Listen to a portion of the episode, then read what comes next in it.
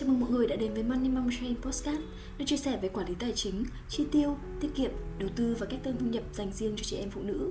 Podcast được host bởi Lê Phương Thanh, tác giả sách tài chính cá nhân cho mẹ Việt. Đừng quên đăng ký, follow Money Mom Sharing để không bỏ lỡ các nội dung hữu ích. Bạn có thể tìm thêm các tài liệu miễn phí khác trên website www.moneymomsharing.com. Hôm nay mình sẽ cùng review một cuốn sách cũng khá kinh điển về tài chính cá nhân cho chị em nhé. Cuốn sách có tên là Tâm lý học về tiền bản thân mình thì trong thời gian vừa rồi mình cũng đọc khá là nhiều sách về tài chính cá nhân. Nhưng mà cuốn này ấy, thì thực sự cũng là một trong những cuốn mà mình ấn tượng và tâm đắc nhất. Thế thì tập podcast tuần này mình cũng sẽ tranh thủ tóm tắt một vài nội dung mà cá nhân mình cảm thấy hay ho nhất trong cuốn sách tâm lý học về tiền để chia sẻ lại cho chị em.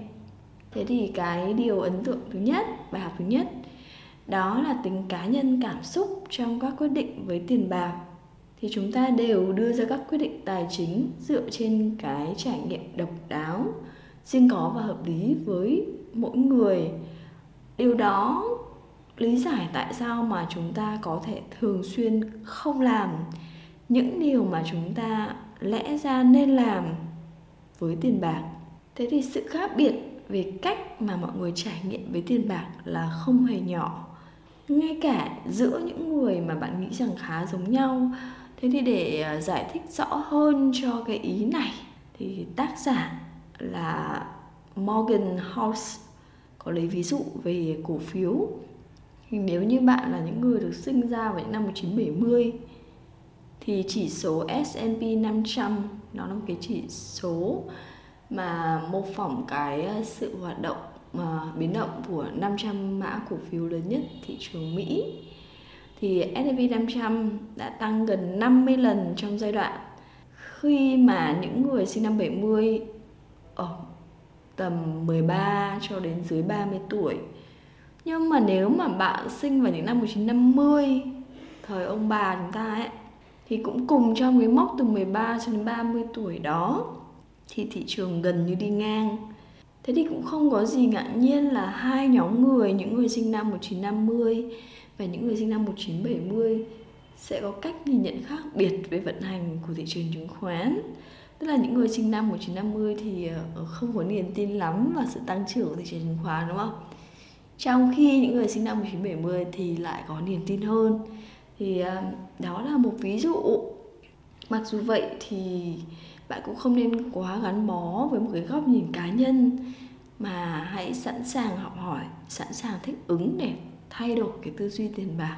Ở cái bài học thứ hai đó là tác giả có lý giải lý do thành công của Warren Buffett. Uh, Warren Buffett là một nhà đầu tư đại tài rất là nổi tiếng rồi đúng không? Thì có rất là nhiều câu chuyện rất nhiều giai thoại kể về ông.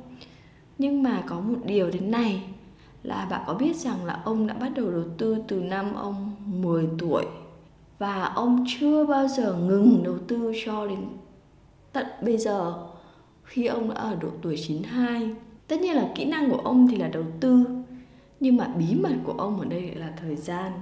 Đầu tư tốt không nhất thiết là kiếm được lợi nhuận cao nhất, bởi vì lợi nhuận cao nhất thường có xu hướng trở thành một trong những lần đột phá khó có thể lặp lại được mục tiêu ở đây ấy là chúng ta nên kiếm được những lợi nhuận tốt mà bạn có thể nắm giữ và lặp lại trong một khoảng thời gian dài nhất. Thì đó là khi mà cái việc tích lũy tích sản được phát huy hiệu quả. Thì cái việc tích lũy đầu tư bền bỉ dài hạn theo thời gian tính bằng chục năm hay tận 20 năm, 30 năm ấy là việc có thể ai cũng biết là nên làm nhưng mà lại ít người thực sự kiên trì theo đuổi được nó. Bài thứ ba từ cuốn sách này đó là kiếm tiền và giữ tiền là hai kỹ năng khác biệt nhau. Có rất là nhiều người thì à, rất giỏi trong việc làm giàu, nhưng lại vô cùng kém trong việc duy trì sự giàu có. Thì điều này mọi người à, khi mọi người tìm hiểu các cái à, trường hợp, các cái tấm gương ở ngoài kia thì mọi người sẽ thấy là đúng là có rất nhiều trường hợp người ta giàu lên rất nhanh. Nhưng vì không có kỹ năng giữ tiền thì rất là dễ dàng rơi vào cái tình cảnh là phá sản, hay như tiếng việt ta gọi là vỡ nợ đi. Đó. Thì cái kỹ năng kiếm tiền sẽ yêu cầu chúng ta phải chấp nhận cái rủi ro, thậm chí là chấp nhận rủi ro cao. Chúng ta phải có sự lạc quan và sẵn sàng lao mình vào thị trường. Thế nhưng giữ tiền thì lại là hoàn toàn ngược lại. Giữ tiền, cái kỹ năng giữ tiền yêu cầu của từ bạn, sự khiêm nhường này, lối sống thanh đạm tối giản. Và biết chấp nhận rằng ít nhất là một vài trong số những gì bạn đã kiếm được, đến thời điểm tại có thể là nhờ sự may mắn. Vì vậy, có thể những cái thành công, thành tựu về tiền bạc trong quá khứ khó có thể lặp lại vô hạn. Thì biết đủ, biết dừng lại đúng lúc, biết đủ để giữ tiền là một cái kỹ năng mà tưởng là dễ. Nhưng mà phần lớn chúng ta thì lại không làm được vì chúng ta hay bị FOMO FOMO tức là fear of missing out ấy, cảm giác là sợ bị mất ấy. Và chúng ta để cái lòng tham đi quá cái giới hạn và dẫn đến là chúng ta không giữ được tiền và mất hết tất cả.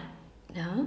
Và bài học tiếp theo, bài học số 4 mình học được từ cuốn sách này.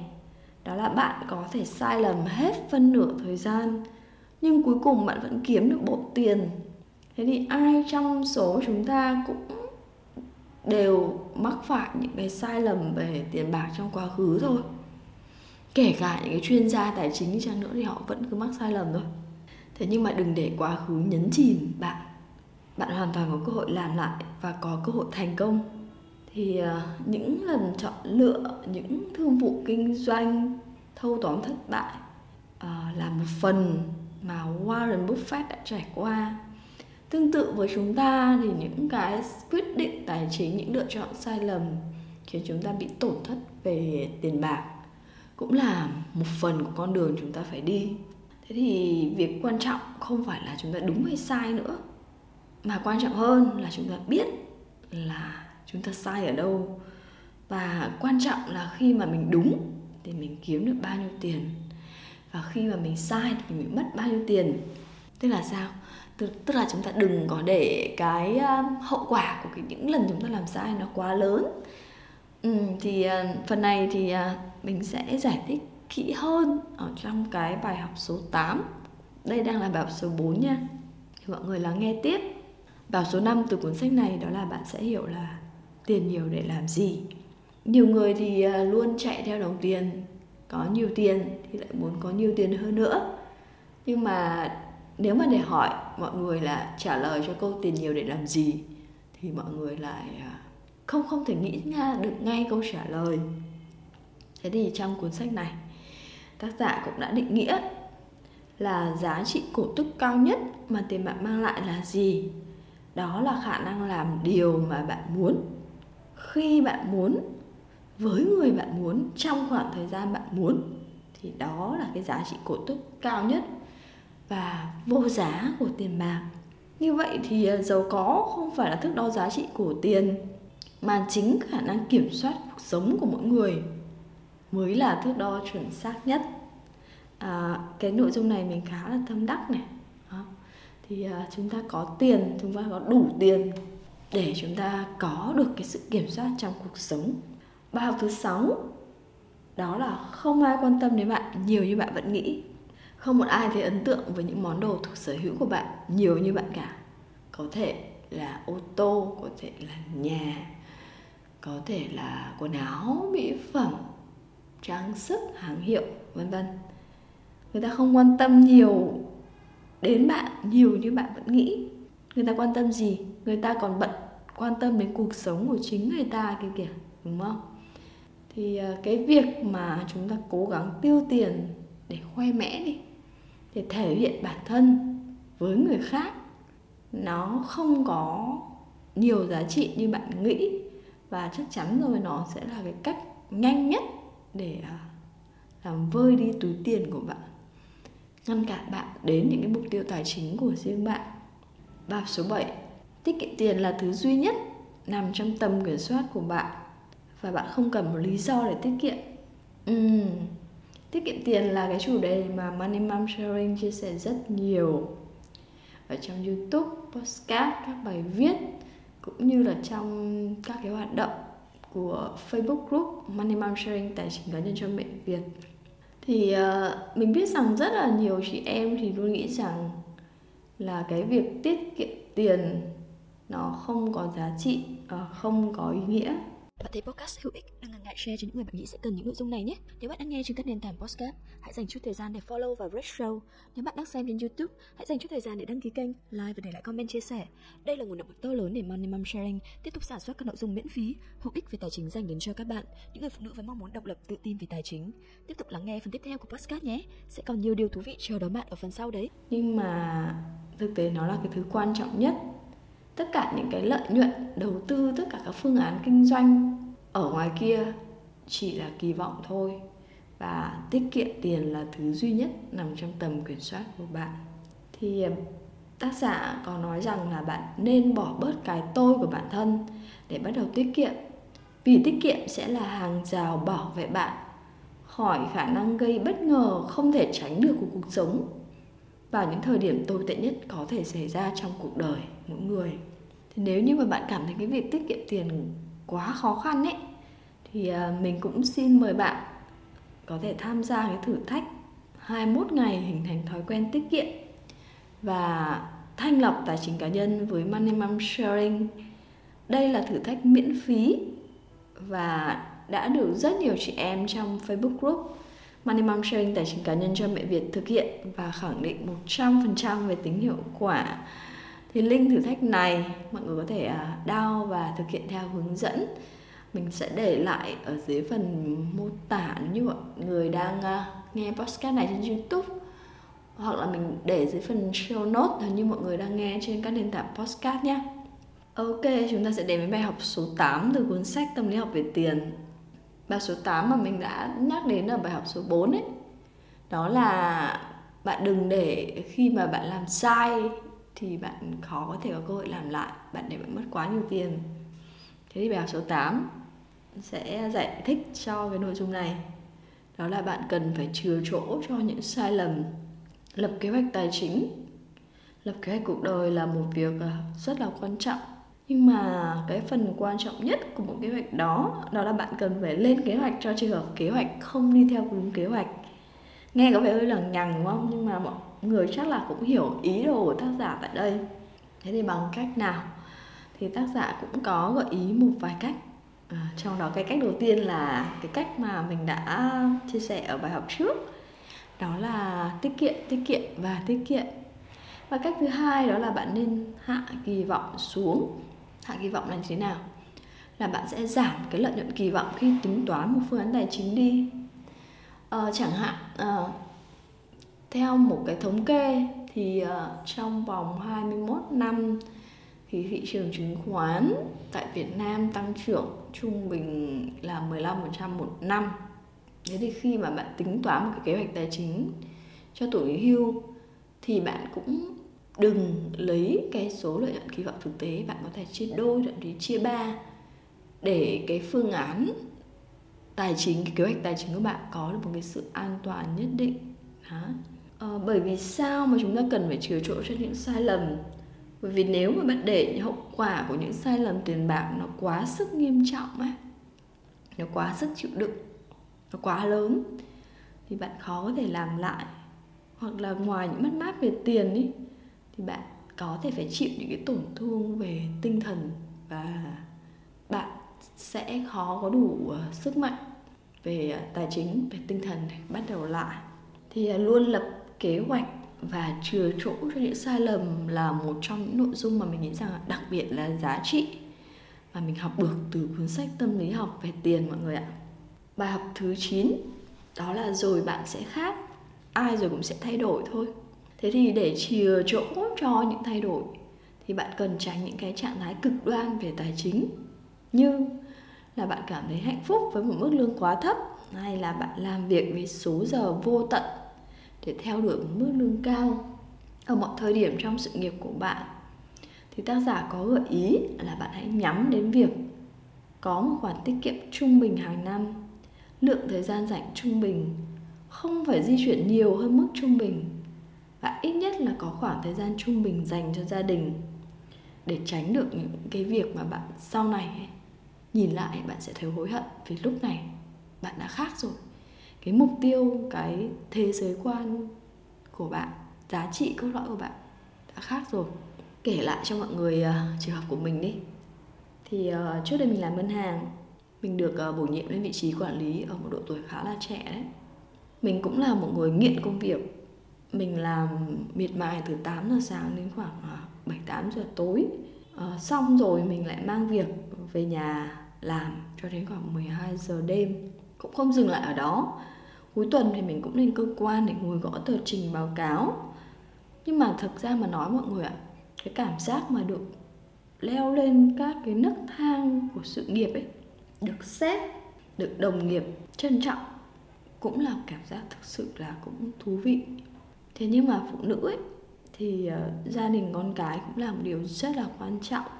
Thế thì sau một thời gian mình làm việc với cái số giờ vô tận như vậy thì mình cũng phát hiện ra rằng là um, con gái nhỏ của mình là thọ bạn ấy cũng rất là cần mình.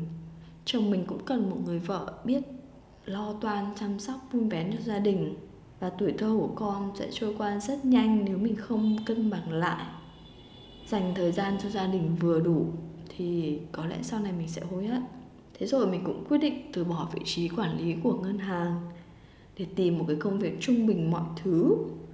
Mình không nói rằng quyết định của mình là đúng hay sai nha, nhưng mà ai thì rồi cũng sẽ khác.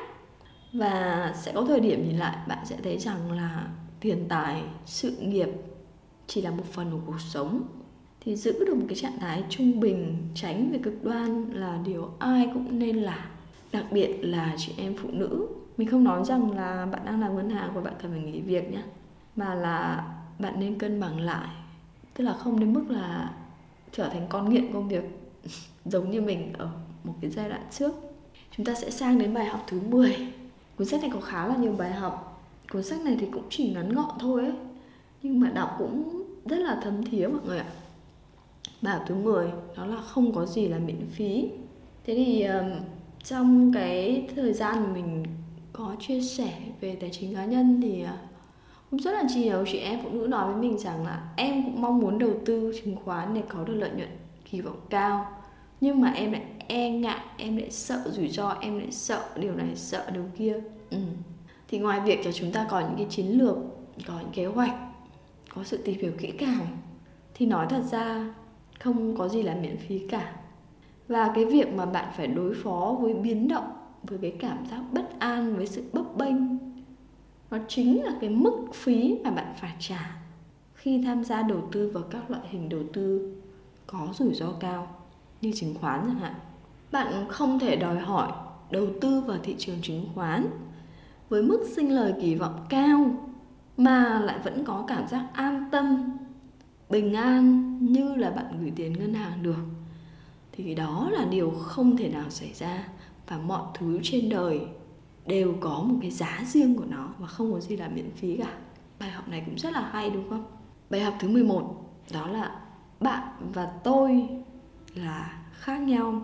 Bài học này có ý nói đến việc là bạn luôn cần phải cẩn trọng với những lời khuyên về tiền bạc. Bởi vì sao? Bởi vì mỗi người, mỗi nhà đầu tư lại có những cái mục tiêu và thời gian đầu tư khác nhau. Thì mọi cái lời khuyên ấy, nó chỉ là khập khiễng thôi. Mình cũng đồng ý rằng là việc tìm lời khuyên là rất tốt. Đặc biệt nếu bạn tìm được những người mà đủ tài năng, đủ uy tín, đủ sự hiểu biết, sẵn sàng tư vấn, sẵn sàng cho bạn lời khuyên. Nhưng đừng bao giờ quên một cái bước rất quan trọng là bạn cần phải soi chiếu lại bản thân, hiểu mình để đưa ra cái quyết định tài chính cho riêng bản thân mình bạn và tôi luôn luôn khác nhau đúng không nào và bài học thứ 12 đó là bạn hãy quản lý tiền bạc của bạn theo cái cách mà khiến bạn ngủ ngon mỗi tối điều này sẽ khác với việc là có ai đó nói với bạn rằng là bạn nên nhắm tới các khoản lợi nhuận cao nhất hoặc tiết kiệm một lượng phần trăm nhất định 20%, 30% hay 50% trong thu nhập của bạn. Bởi vì sao? Bởi vì có một vài người ấy, thì không thể ngủ ngon được, trừ khi họ có được cái khoản lợi nhuận cao nhất. Với những người khác, những người khác này có thể phần lớn là các chị em phụ nữ này, thì lại chỉ có được giấc ngủ trọn vẹn nếu tài sản, tiền của họ đã được đầu tư một cách bảo thủ. Bảo thủ tức là có thể là những cái phương án rất là an toàn như là gửi tiết kiệm ngân hàng hay là mua vàng chẳng hạn. Thì mỗi người có một cách riêng. Nhưng mà cái nền tảng của việc quyết định đó là bạn cần phải trả lời câu hỏi à cái này có giúp tôi ngủ ngon giấc hay không? Thì có lẽ đó là một cái định hướng toàn cầu nhất, tốt nhất để đưa ra là cái cơ sở để bạn quyết định tài chính cho riêng mình. Thì cũng từ cái cuốn sách này và trong cái quá trình mà mình chia sẻ về tài chính cá nhân, mình viết sách tài chính cá nhân cho mẹ việt, thì mình đã có một cái slogan đi cho cái group Money Mom Sharing tài chính cá nhân cho mẹ Việt của mình. Đó là lắng nghe cảm xúc của bạn thay vì làm toán. Thì cũng hy vọng rằng là chị em, những người đang nghe podcast này sẽ có được những cái giấc ngủ ngon nha. Thì à, đó là cuốn sách tâm lý học về tiền, một vài cuốn sách khác. Mình cũng đã đọc và khá tâm đắc thì mình cũng có để trong phần gợi ý trên website của mình. Thì mọi người cũng có thể vào để à, tham khảo tuy nhiên là để nói về cuốn sách này một cách khách quan đi thì mặc dù cuốn này cũng khá là hay, có những cái bài học chiêm nghiệm thực sự là giá trị. Nhưng mà nói thật là cũng chỉ dừng lại ở mức lý thuyết. Và nếu mà chị em mà không chuyên sâu về tài chính ấy, thì đọc cũng sẽ có thể có chút khó hiểu. Ngoài ra là sẽ khó có thể áp dụng được vào thực tế. Thì nếu như mọi người thực sự cần một cuốn sách tài chính cá nhân mà dễ hiểu, dễ áp dụng và theo cái kiểu là cầm tay chỉ việc ấy thì mọi người có thể mua cuốn tài chính cá nhân cho mẹ Việt. Cuốn sách thì uh, do mình làm tác giả. Tất nhiên là mình không không có tự quảng cáo nhưng mà cũng đã được khẳng định giá trị bởi rất rất là nhiều chị em phụ nữ uh, đã lập gia đình hoặc là chưa lập gia đình. Đó thì uh, mọi người có thể uh, tham khảo thêm về cuốn sách của mình. Mình có để đường link ở phần mô tả hoặc phần show notes nhé. Đó là 12 bài học khá là giá trị mình rút ra được. Sau khi đọc cuốn sách tâm lý học về tiền và đây cũng là một trong những cái cuốn sách mà phải nói rằng là cũng thay đổi cái cuộc sống tài chính cái góc nhìn về tài chính của mình rất là nhiều. À, có bài học nào trong 12 bài học này mà mọi người cảm thấy tâm đắc thì mọi người có thể à, chia sẻ cùng mình ở dưới comment nhé. Cảm ơn mọi người đã lắng nghe tập podcast này và hẹn gặp lại mọi người ở các cái tập podcast tiếp theo được lên sóng hàng tuần chào tạm biệt và hẹn gặp lại.